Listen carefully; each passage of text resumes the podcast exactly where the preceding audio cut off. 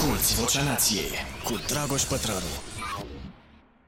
Bun venit la Vocea Nației, episodul cu numărul 153, nici nu vine să cred. 153. Pe treabă, nu?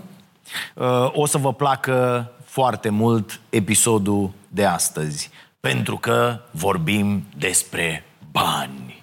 Toată lumea vrea să afle mai multe despre bani și e de înțeles pentru că nu există nici în zilele noastre aproape deloc o educație ok despre bani. Um, Sunt ceva încercări, am vorbit și noi despre ele aici și le uh, salutăm încă o dată. Uh, Știu că e unul dintre subiectele voastre preferate, motiv pentru care în aprilie, la cererea publicului, am și avut o întâlnire la Cafeneaua Nației cu Cornel Ionescu de la Banometru, am avut o discuție foarte bună, am vorbit despre cum uh, ne tratăm de această neînțelegere a banilor, despre cum ne putem educa financiar și despre resursele pe care le avem la dispoziție pentru a face asta.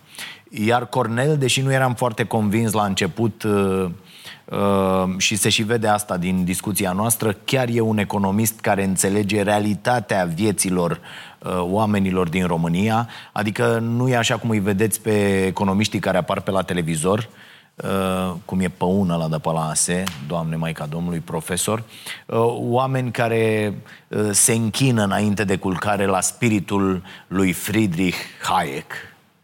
Uh, Sper că ați văzut întâlnirea noastră de la Cafenea. Dacă nu, vă recomand să o căutați pe YouTube, pe canalul nostru Starea Nației Oficial.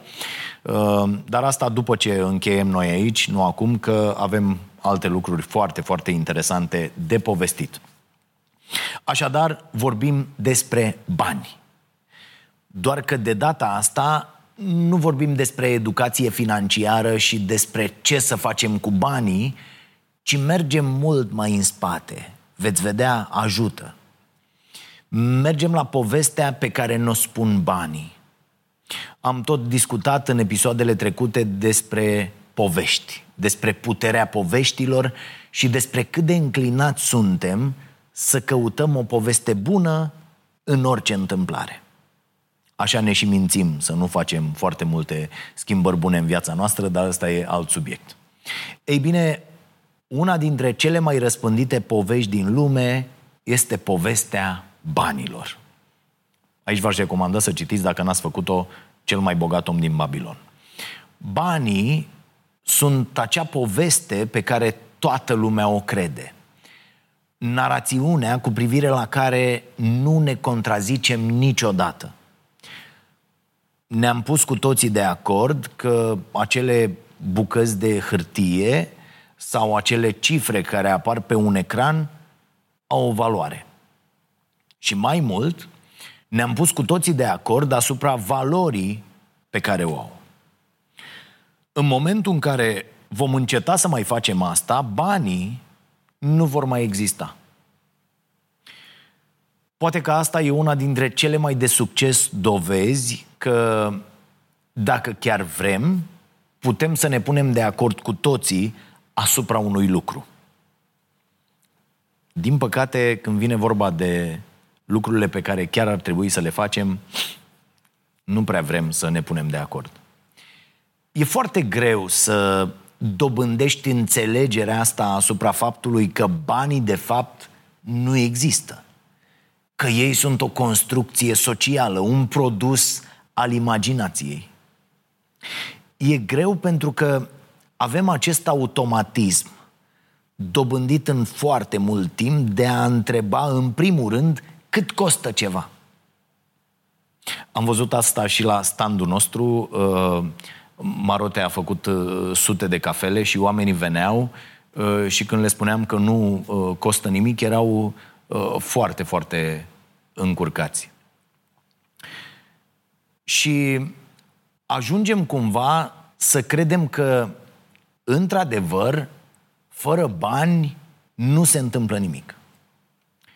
M- Știu că vă răsună acum în minte toate discursurile în care bogații lumii încearcă să ne spună că banii n-aduc fericirea. Nu închideți, nu despre asta e vorba în acest episod.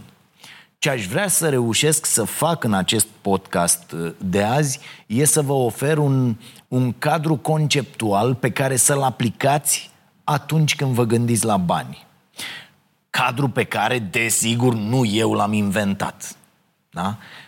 E un cadru pe care l-am învățat din mai multe cărți și un cadru pe care încerc să-l dau acum mai departe. Puteți să fiți de acord sau nu cu ceea ce vă voi spune. Menționez că până acum vreo 10 ani, am mai povestit asta, relația mea cu banii a fost dezastruoasă. Și ea nu s-a ameliorat brusc când am început să câștig mai mult. Pentru că asta, iar aici e o discuție foarte, foarte interesantă, poate, poate o facem la un moment dat, uh, uh, asta, faptul că eu câștigam mai mult, a dus doar la o creștere proporțională a cheltuielilor.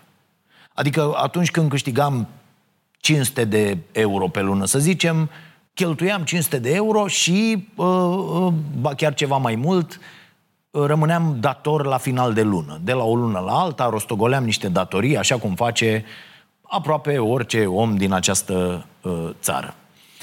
Când am început să câștig uh, de 5, 6, 7 ori mai mult, lucrurile erau cam la fel. Doar că banii mergeau și pe o mulțime de prostii, dar și uh, pentru asigurarea unei mai bune calități a vieții. Adică vrei un, o locuință ceva mai mare, vrei o mașină, vrei să poți să te plimbi un pic, vrei să-ți cumperi uh, uh, niște lucruri mai bune și așa mai departe.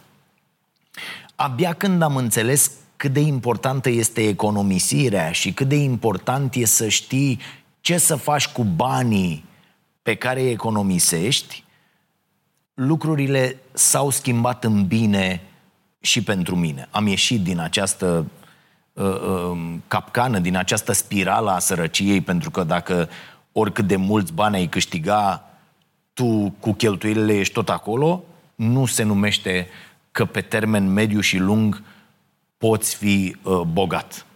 Ești chiar foarte, foarte uh, sărac, chiar uh, căzătura doare mult mai mult. Uh, aș fi avut astăzi mult mai mulți bani dacă mi-aș fi propus asta și dacă n-aș fi făcut niște greșeli prostești, să le zic așa, uh, cum ar fi să fac un credit ca să cumpăr un teren și să construiesc o casă, uh, să-mi iau mașină nouă. Da, foarte târziu am aflat că îl mai fraier dintre proprietarii unei mașini e cel care o scoate nouă, mândru, nevoie mare, pe poarta dealerului. Dar na, nimeni nu m-a învățat cum să mă port cu banii, ă, nici nu i-am avut în comunism și nici în anii 90, 2000 și tot în apărarea mea până acum 25 de ani, când ar fi fost foarte util să știu mai multe despre bani, nu prea erau la noi nici cărți bune care să te educe în legătură cu banii. Și chiar dacă erau, numai de citit nu ți arde când principala ta preocupare e supraviețuirea, nu? Apropo de educație și de cât de important e să aloci timp zilnic pentru citit, și vă mulțumesc pentru mesaje celor care faceți asta de când urmăriți acest uh, podcast, uh, contează foarte mult mesajele voastre. Mm, e important, indiferent cât de greu crezi că ție uh, să, să citești, să te educi.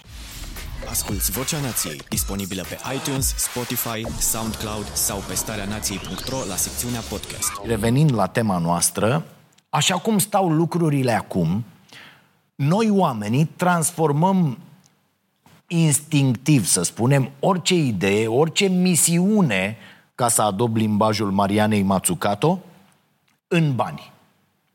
Am povestit despre ideea asta, poate vă amintiți, Matsukato vorbea despre faptul că ne întrebăm întotdeauna de unde bani ca să construim spitale, de unde bani ca să construim sisteme de protecție socială, ca să facem cercetare și așa mai departe. Ne întrebăm în general de unde bani ca să facem orice ar fi nevoie pentru o viață mai bună. Dar niciodată, niciodată nu ne întrebăm de unde bani pentru războaie, de exemplu. În cartea Mission Economy, scrisă de Matsukato, am discutat aici despre ea, aveți un episod întreg, există un grafic din care rezultă cât au cheltuit americanii pentru războiul din Irak sau pentru salvarea băncilor după criza financiară din 2008. Și o să revenim imediat la criza financiară pentru că am o poveste foarte interesantă despre asta. E, același grafic arată și cât a cheltuit guvernul american pentru programul spațial Apollo, cel care a dus primul om pe lună. Iar diferențele sunt considerabile în sensul că se duc mai mulți bani înspre războaie. Enorm, dacă stai să compari cu alte misiuni pe care guvernul le are sau pe care guvernele și le iau. Dar haideți să ne gândim și la altceva. De unde au statele V-ați gândit vreodată? Pentru că uh, ne uităm la știri, la tot felul de analiști, comentatori, dar nu ne punem niște întrebări esențiale pentru că asta ne forțează să gândim, să căutăm, să citim. Dar haideți să ne gândim așa la treaba asta. De unde au statele toți acești bani pe care să-i dea pentru războaie și pentru, uite, misiuni spațiale, dacă iar e o nebunie acum. Lăsăm pământul, dă-l dracu, l-am terminat, ne mutăm cu toții pe Marte. Uh, păi banii ăștia sunt colectați de la contribuabil, nu? Plătitorii de taxe și impozite sunt uh, centrul universului monetar. Fără ei, statul nu are niciun ban. În cuvinte mai prietenoase, taxele și impozitele ar putea reprezenta un fel de chetă da? Noi toți facem această chetă, uh, cei care trăim într-o societate, ca să punem bazele felului în care vrem noi ca societatea să arate. E, asta e povestea frumoasă pe care ne-o putem spune. E o poveste pe care a spus-o și uh, Coana Margareta, da? atunci când conducea Regatul Unit, în anii 80 este celebru discursul doamnei Thatcher, uh, am mai povestit aici despre el, uh, i-a avertizat pe oameni că statul n-are nicio altă sursă de bani în afară de banii pe care oamenii îi câștigă. Dacă statul vrea să cheltuiască mai mult, poate să facă asta doar dacă împrumută din economiile cetățenilor sau dacă îi taxează mai mult. Și nu doar atât. Ea avertiza pe cetățeni să nu care cumva să se gândească că altcineva va plăti pentru cheltuielile guvernului. Nu există altcineva. Nu există bani publici. Există doar banii contribuabililor, spunea Coana Margareta. E, treaba asta e adevărată doar pe jumătate. Și o să vedeți imediat de ce. Ne putem gândi că există această chetă pe care o facem cu toții pentru ca statul să se ocupe de ceea ce noi nu putem face în mod individual. Da? Nu ne putem construi singuri drumuri, nu? Deși mulți oameni exasperați au început să își facă în fața casei, în fața porții, pe uliță. Teoretic am putea. Ar fi foarte, foarte complicat. Așa că o să construim uh, drumuri contribuind toți cu niște sume din taxe și impozite ca să externalizăm către stat aceste activități care sunt importante pentru noi, dar de care nu ne putem ocupa singuri. De aia angajăm niște oameni pentru asta. Eu când îi văd pe ăștia că au această atitudine față de popor, când trebuie să vorbească cu poporul, um, îmi vine, ca așa îmi vine câteodată. Um, nu poți să faci asta, ești angajat de mine. Deci e ca și cum îl angajezi pe unul să-ți facă o lucrare și ăla vine și dă cu tine de toți pereții pe acolo. Că ești prost, că ești nu știu ce. L-ați văzut pe domnul Helvig de la SRI? Deci omul a ieșit după șase ani în care n-a stat de vorbă cu nimeni, a ieșit să ne spună că, de fapt, noi suntem securiști, noi poporul. Este incredibilă această aroganță, incredibilă această aroganță a unor oameni care sunt plătiți de noi. Ei bine, revin, cu toți acești bani, dacă ar fi să continuăm povestea, guvernul se ocupă să asigure nevoile pe care în mod colectiv le-am considerat importante. Drumuri, spitale, biserici, da, da, aparatură medicală, parcuri, protecție socială, terenuri de sport și așa mai departe. În teorie, în funcție de importanța pe care majoritatea oamenilor o atribuie anumitor scopuri, se vor cheltui mai mult sau mai puțin bani pentru fiecare dintre aceste nevoi.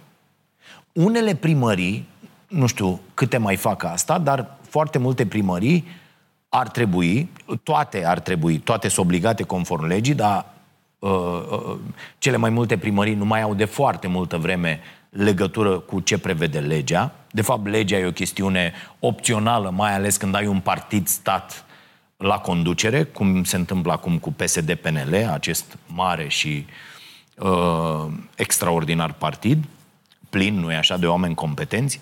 Fiecare primărie, deci, ar trebui să facă o prezentare la începutul anului despre buget, ar trebui să urmeze o strategie pe termen mediu și lung votată uh, uh, cu ani în urmă și să spună în ce măsură o respectă și să întrebe pe cetățeni în aceste dezbateri publice ce ar dori ei să se întâmple cu banii. Astfel, oamenii pot spune, vrem mai multe baze sportive, vrem uh, să fac copiii noștri mai mult, uh, mai mult sport sau uh, să fie mult mai grași, deci să finanțăm mai multe uh, mecuri, KFC-uri, uh, fast food-uri, să punem mai multe pentru că am vrea uh, să câștigăm cu această comunitate a noastră renumele de cea mai obeză comunitate de pe planetă și să mergem să înscriem asta în cartea recordurilor și asta vrem noi să facem cu banii. Dar să spună oamenii ce vor ei să facă măcar cu o parte din buget, după ce dai la o parte uh, uh, toate sumele uh, pentru funcționare, da? Bun. Dar ce se întâmplă dacă nu putem pune la un loc suficienți bani pentru toate nevoile pe care le avem Uh, uh, în comun și pe care le-am considerat importante pentru noi? E, de cele mai multe ori răspunsul e simplu. Unii dintre noi rămân cu acele nevoi nesatisfăcute. Dacă stai pe strada greșită, nu o să te asfalteze nici anul ăsta, cum se spune. Dacă ai noroc să stea viceprimarul pe strada pe care locuiești și tu, e foarte posibil ca aia să fie prima stradă asfaltată sau reparată în programul făcut de primărie. Argumentul aici e foarte simplu. Bă, nu sunt bani la buget. Cum făceam Moromete? Întorcea buzunarele pe dos. De unde să vă dau, mă, dacă n-am? Ni se va explica, uh, domne, la fel ca într-o familie, uh, statul, uh, uh, nu degeaba fac gestul ăsta, uh, statul uh, nu poate cheltui mai mult uh, decât are. Hmm? Vă aduceți aminte? De această declarație? Uh, așa a zis Orban. Citez. Uh, domnule, e încă într-o familie. Când îți cad veniturile, nu te duci să-ți bei banii la cârciumă. Era vorba atunci, vă reamintesc, despre amânarea creșterii salariilor profesorilor. Cu alte cuvinte, Orban, atât, uh, da? Orban echivala banii dați cadrelor didactice cu banii dați pe alcool la cârciumă de niște cetățeni săraci, uh, uh, lipsiți de foarte multă educație și foarte încercați de nevoi. Cum vă spuneam, fiecare cât poate. Orban atât putea el să înțeleagă din economie. Uh, mulți liberali, să știți, nu depășesc acest nivel de educație, de înțelegere în legătură cu economia, din păcate. Mai periculos decât Ludovic Orban a fost Florin Câțu, pentru că el chiar avea impresia că se pricepe. Și ăștia sunt cei mai periculoși. Și iată ce dezastru a făcut Câțu în economie. Parte din ceea ce ni se întâmplă acum nasol este rezultatul politicilor fiscale aiuristice marca Florin Câțu. Uh, dar să revin la viziunea lui Orban. În fapt, viziunea liberalilor nu doar români. Asemănarea asta uh, între stat și o familie sau o gospodărie se face foarte des. Și nu se face doar la noi în țară uh, în forme de astea complet neinspirate. Se face peste tot în lume. Și da, e cumva adevărat că similar felului în care circulă resursele financiare într-o familie, uh, tot așa și statele încasează în mod regulat sume de bani, și au la rândul lor cheltuieli. Gospodăriile și statele pot lua împrumuturi și pot avea probleme dacă nu returnează acele împrumuturi la timp. Doar că gradul de afectare cauzat de aceste probleme este fără discuție complet diferit pentru cele două entități. Motivul e simplu. Doar statul poate crea bani din nimic. Să reținem ideea asta. Doar statul poate crea bani din nimic. Noi, oamenii care formăm gospodăriile, nu putem. Statul este, de fapt, singura entitate care produce bani. Noi, oamenii, cetățenii, doar îi folosim. Noi nu-i producem în adevăratul sens al cuvântului. Nu-i scoatem la imprimantă. Da, sigur, așa spunem, îi producem prin munca noastră, în sensul că ne dăm priceperea și cea mai importantă resursă pe care o avem, timpul, ca să câștigăm acești bani. Dar ei vin de undeva, nu putem să-i tipărim. Nici noi nu putem să facem asta, nici angajatorii noștri. Deși toată lumea știe că uh, uh, un miner, vă aduceți aminte, a descoperit adevărul despre bani în România în iunie 1990, 13-15 iunie la Mineriadă, când știți cu toții s-a găsit, s-au găsit droguri la PNC-ul, mașină de tipărit bani la PNL-ul. Nici nu putem să programăm banii să apară așa pe un calculator. Deși acum, cu tehnologia asta, dar nu voi intra în subiectul blockchain, monede virtuale, nu astăzi. O vom face, dar nu azi. Statul, în schimb, este singurul care chiar poate crea bani. Încă.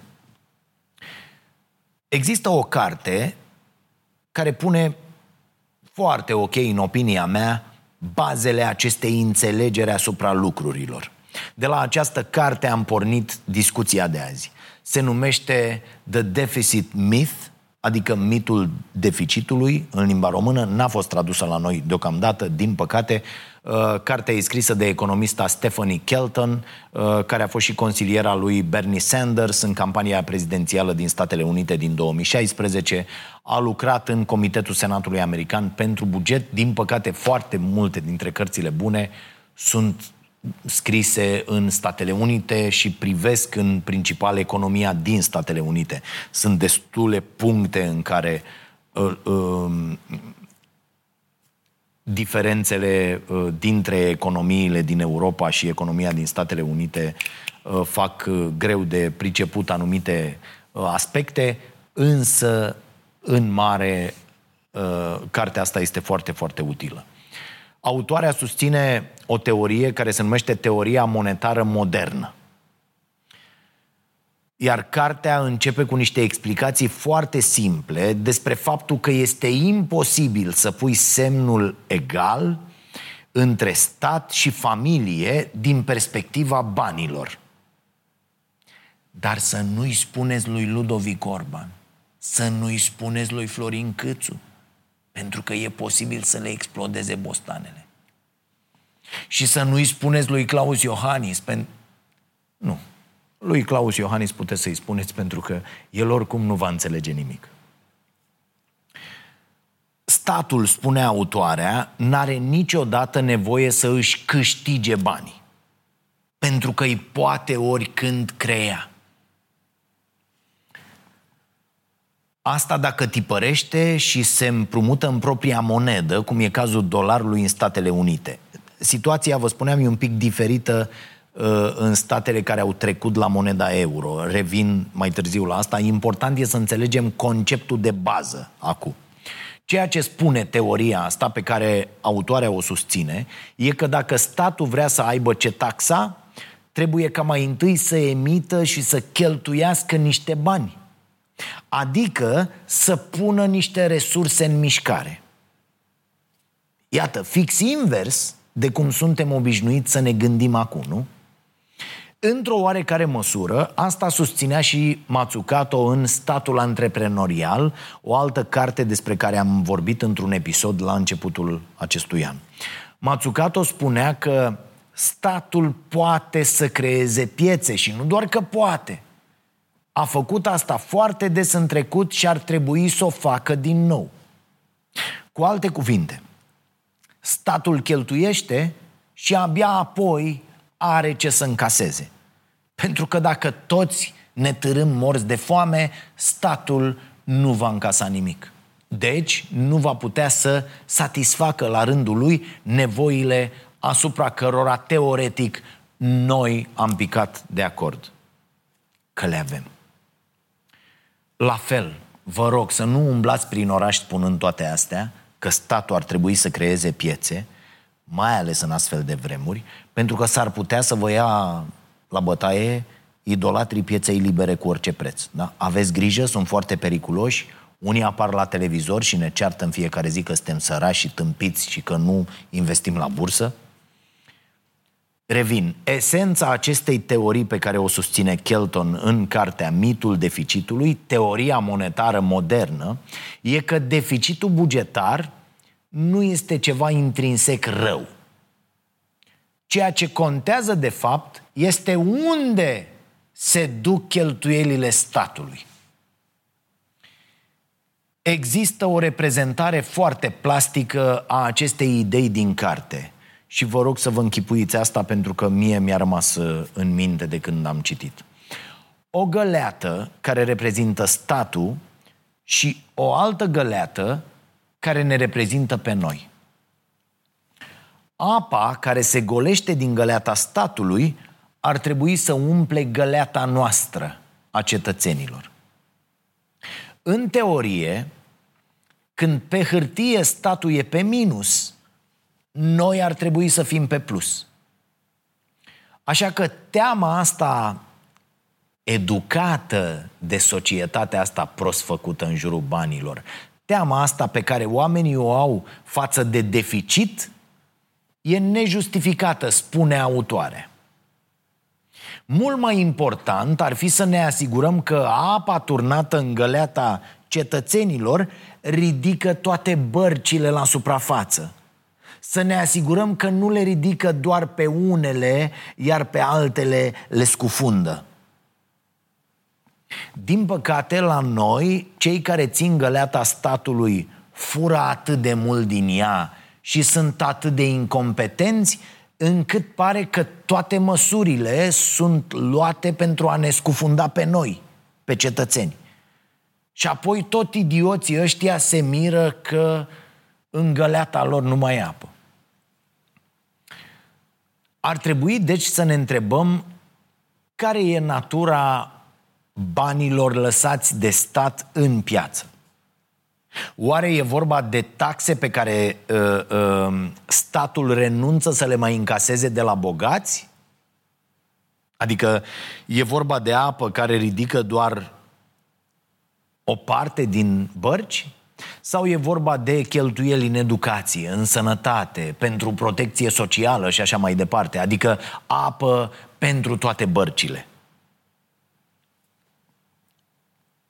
Problema e că fără să știm din ce anume e compus deficitul, ne este incredibil de teamă de el. Oh, deficitul bugetar. Și nu doar nouă aici, la nivel global se întâmplă. Oamenilor le este teamă că guvernele lor ar putea avea cheltuieli prea mari. În Statele Unite, de exemplu, teama de deficit depășea la un moment dat teama de violențe cu arme de foc Serios, au existat sondaje care au arătat că oamenii de rând din Statele Unite consideră deficitul o problemă mai mare decât armele. Și știm foarte bine în ce situație se află Statele Unite în privința crimelor săvârșite cu arme de foc, mai ales în ultima perioadă. Da, din acest punct de vedere, în opinia mea, nu există animal mai tembel decât americanul. Și iată cum punem etichete pe toți oamenii acționând tot felul de stereotipuri idiote de uh, gândire. Mulțumesc.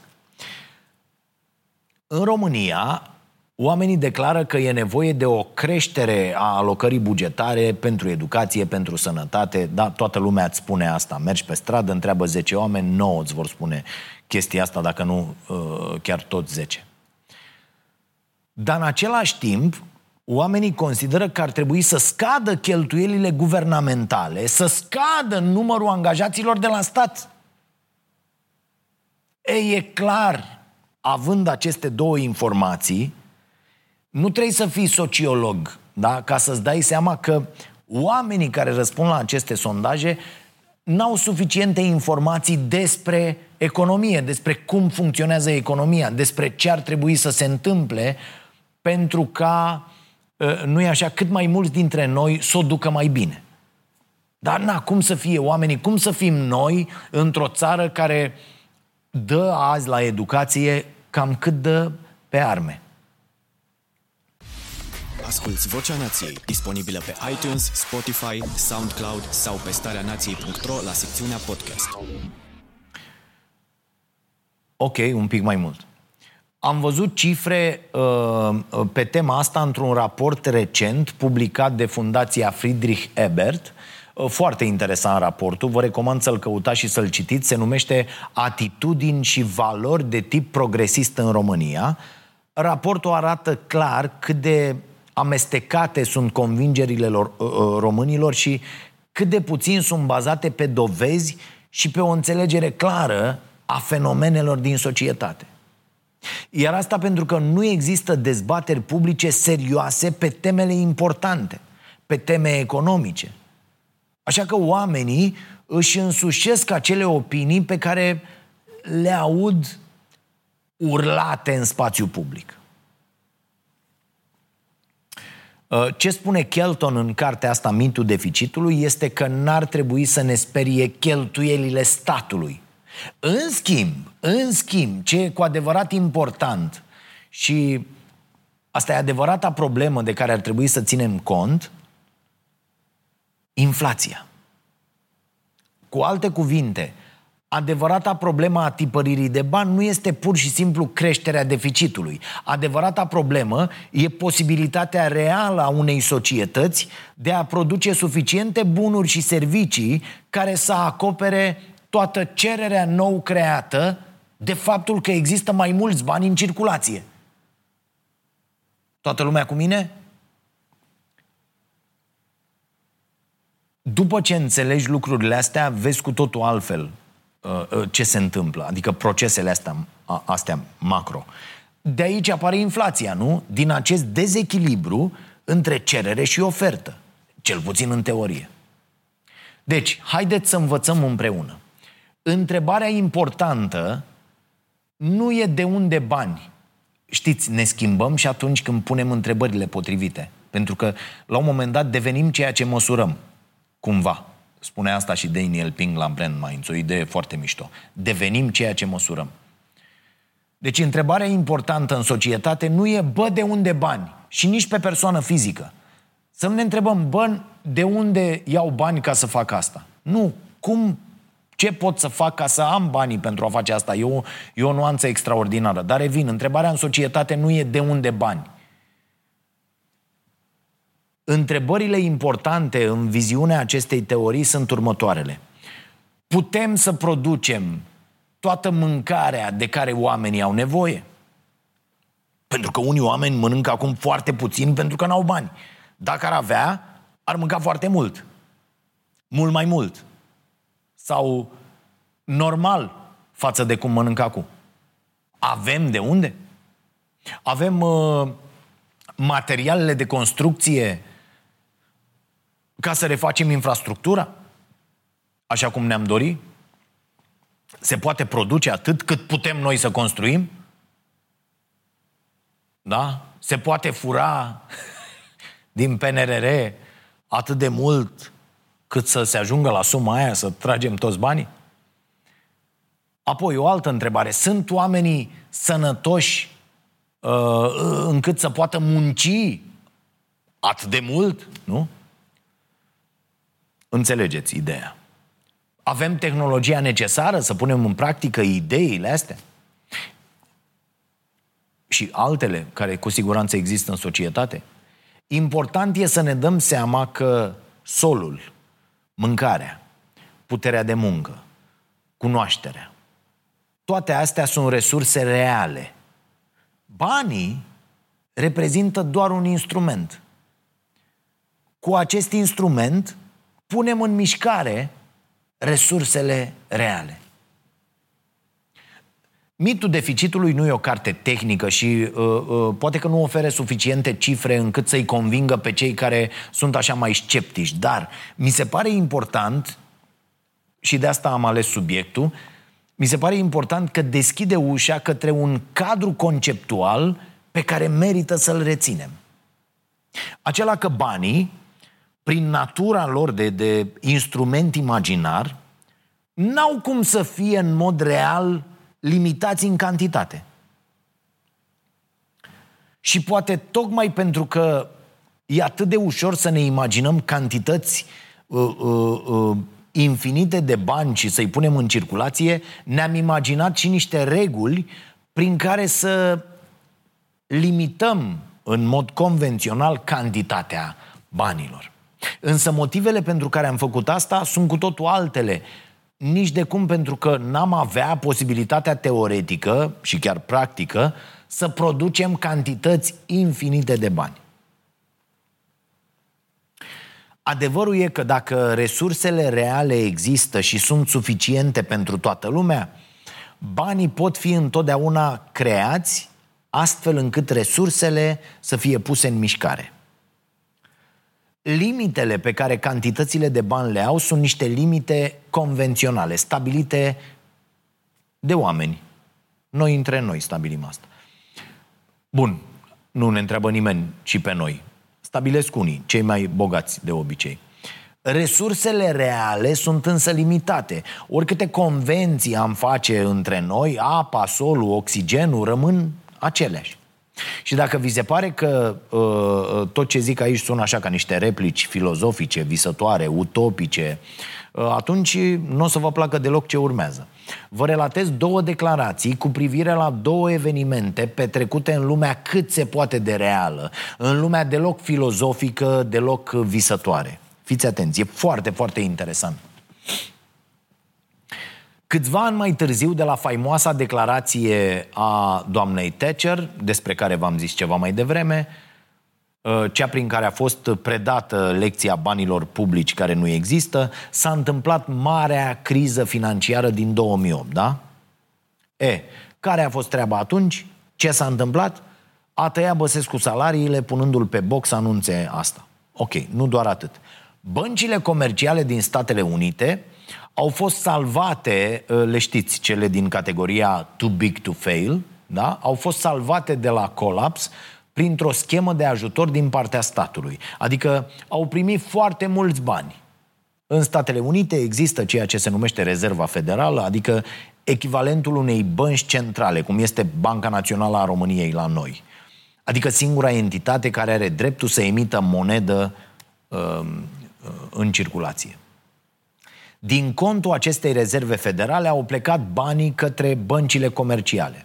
Și acum devine foarte interesant.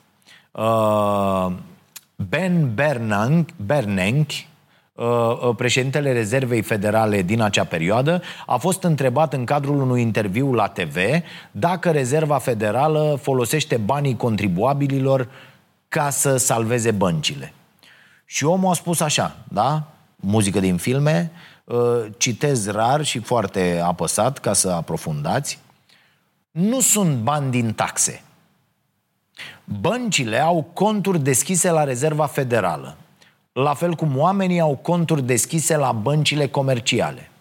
Așa că pentru a împrumuta o bancă, tot ceea ce facem e să folosim computerul ca să creștem valoarea afișată în conturile lor. În conturile băncilor, da? Deci cum? Băncile apar așa din tastatură? Uh, banii, pardon, am zis băncile. Banii apar așa din tastatură? Iată deci răspunsul la întrebarea de unde bani? Din tastatura unui computer. Hmm? Probabil că ne imaginăm într-o oarecare măsură că adică aveam ideea asta, nu? Ne știam cumva, bănuiam că așa se întâmplă. Dar să o auzi de la președintele Rezervei Federale, mm, parcă e altceva, nu? Și asta nu e tot. Vă mai dau un exemplu tot din viața reală. Cândva, în 2005, un politician din Statele Unite ducea o campanie de promovare a ideii de privatizare a sistemului de pensii.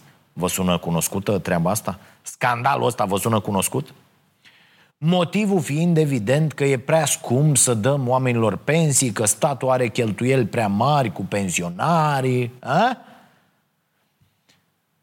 Știm povestea cu privatizările, se induce și la noi ideea asta că ar fi ceva foarte benefic, nu este. Dar revin la uh, uh, cazul ăsta din Statele Unite. Acest politician încerca deci să demonstreze că sistemul de pensii de stat nu e sustenabil.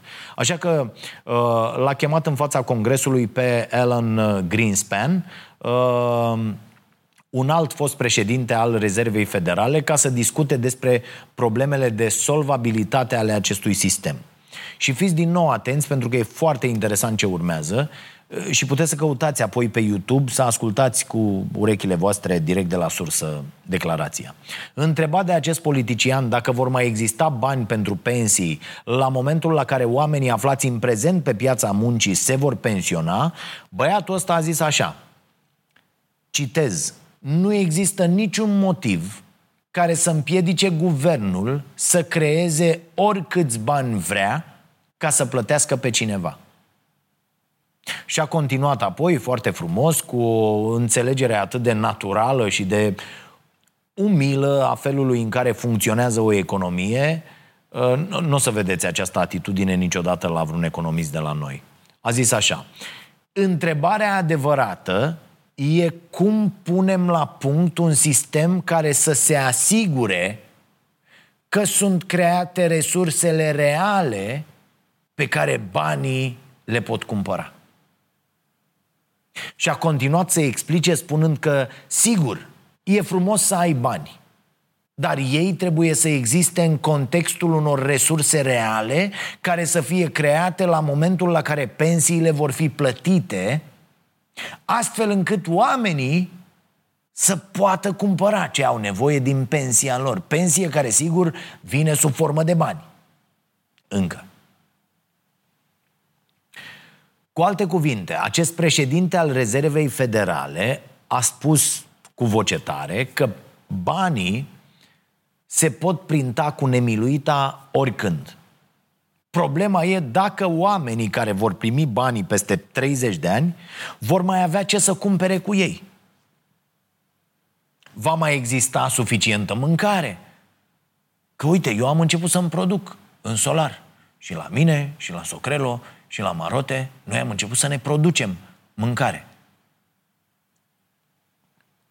Apropo, pe 19 iunie s-au făcut trei ani de când uh, n-am mai uh, consumat carne. Bravo mie! Vor mai exista suficienți medici care să îi trateze pe acești oameni de toate bolile la care lucrează în primii 50 de ani din viață? Mâncând procesat fără număr, zahăr foarte mult, nedormind, lăsând stresul să uh, îi uh, îmbolnăvească? Vor putea fi produse, nu știu, suficiente medicamente la care industria farma zice Da, cum să nu? Veniți încoace!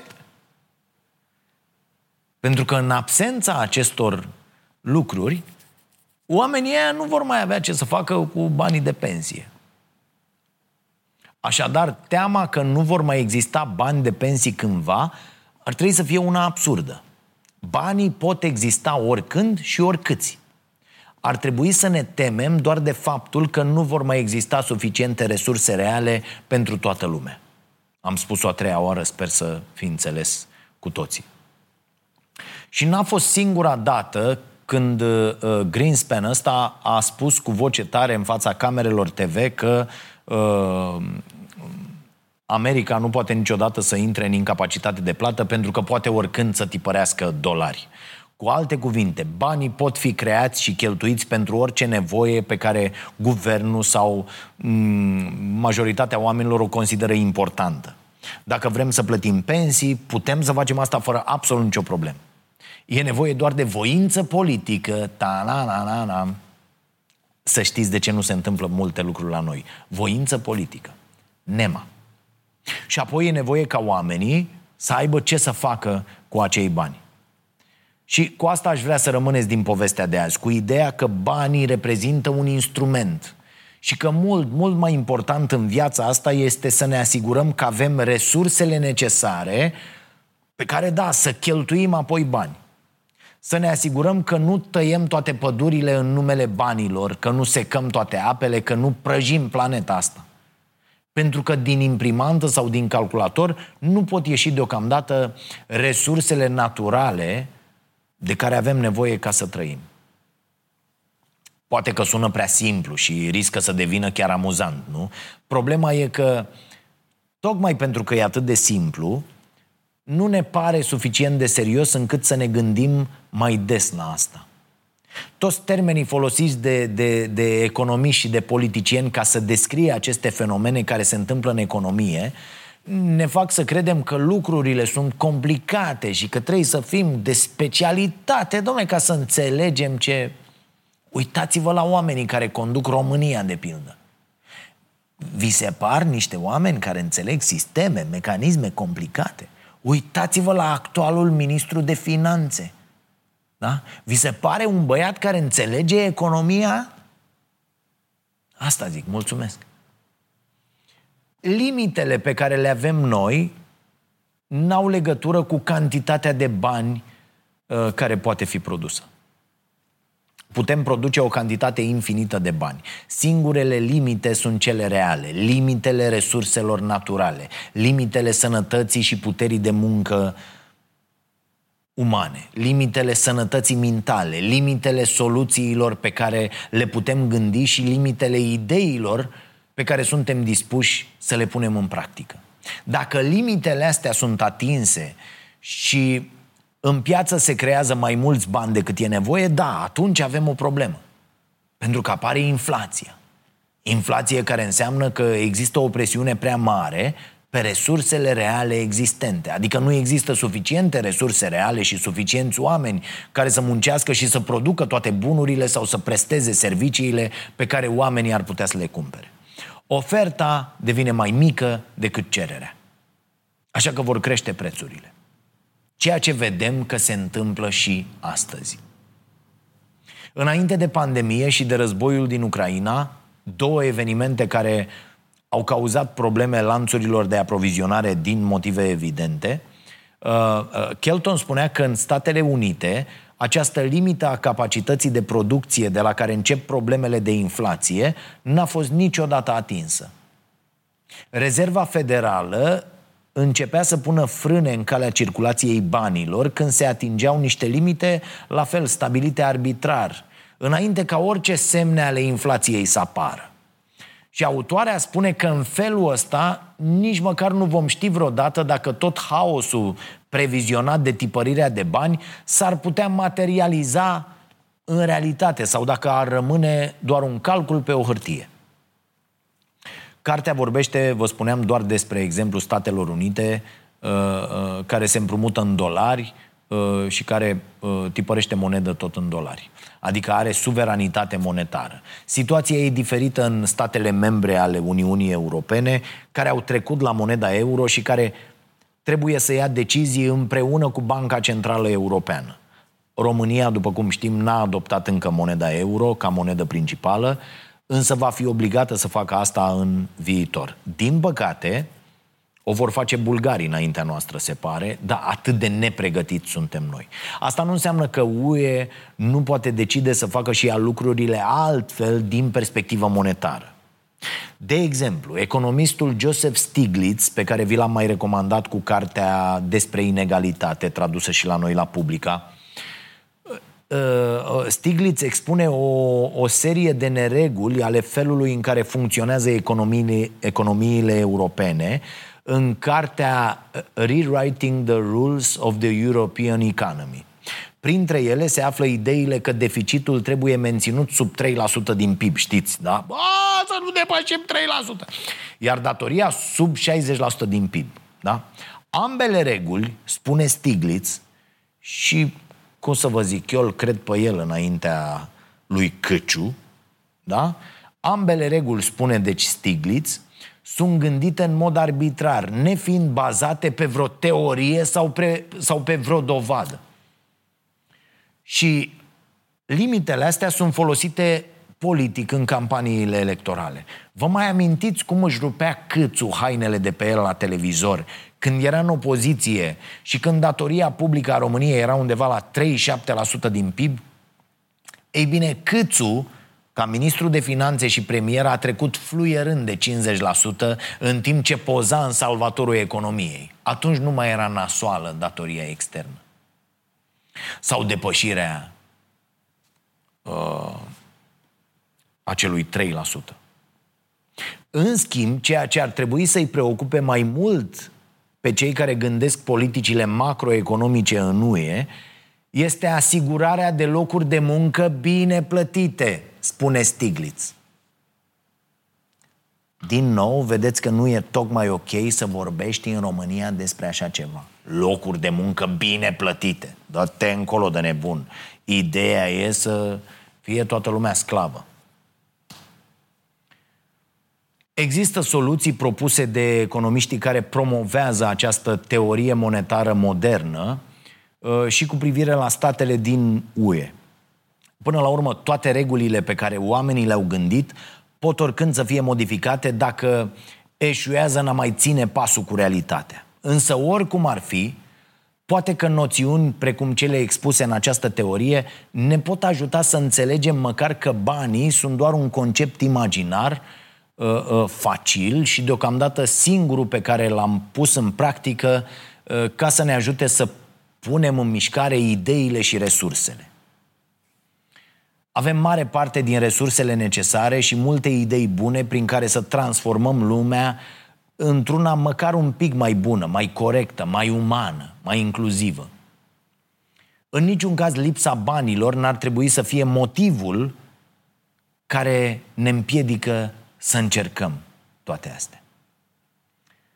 Uh, cartea se încheie foarte frumos cu expunerea unor deficite din lumea reală care ar trebui să ne preocupe mult mai mult decât deficitul de bani.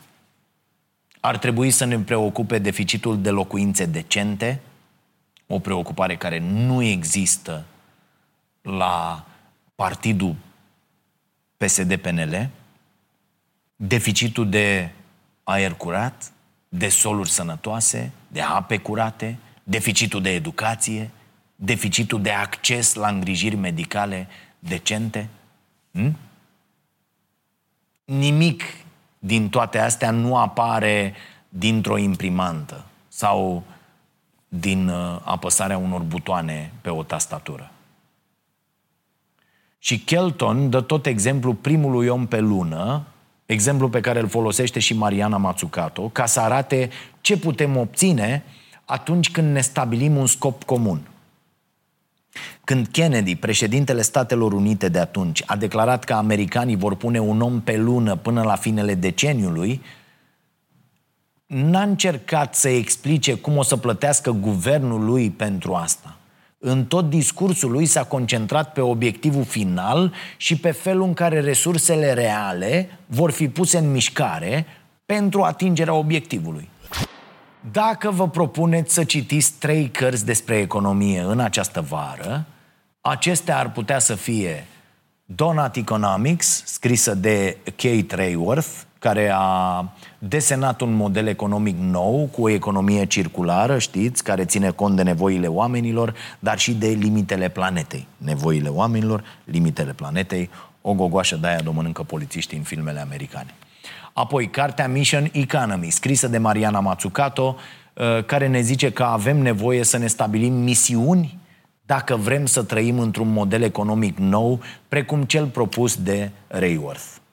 Și cartea despre care am povestit azi, Mitul deficitului, scrisă de Stephanie Kelton, uh, care vine să ne spună ce ne place nouă cel mai mult să auzim.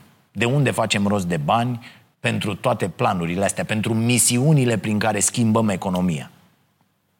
Și se pare că răspunsul e mult mai simplu. Da, banii nu cresc în pom și e mult mai bine că e așa, pentru că la cum se taie la noi pomii, n-ar apuca niciunul să facă fructe. Așadar, vă recomand să citiți aceste trei cărți în această ordine, dacă vreți să înțelegeți cum ar putea sta lucrurile și altfel. Din păcate, cărțile sunt deocamdată doar în limba engleză, n-au fost traduse la noi, uh, dar sunt niște cărți foarte, foarte bune și ar trebui să fie traduse cât mai rapid. Știu că reprezentanții editurilor se uită la acest podcast să vadă ce mai recomand, așa că uh, iată o sugestie.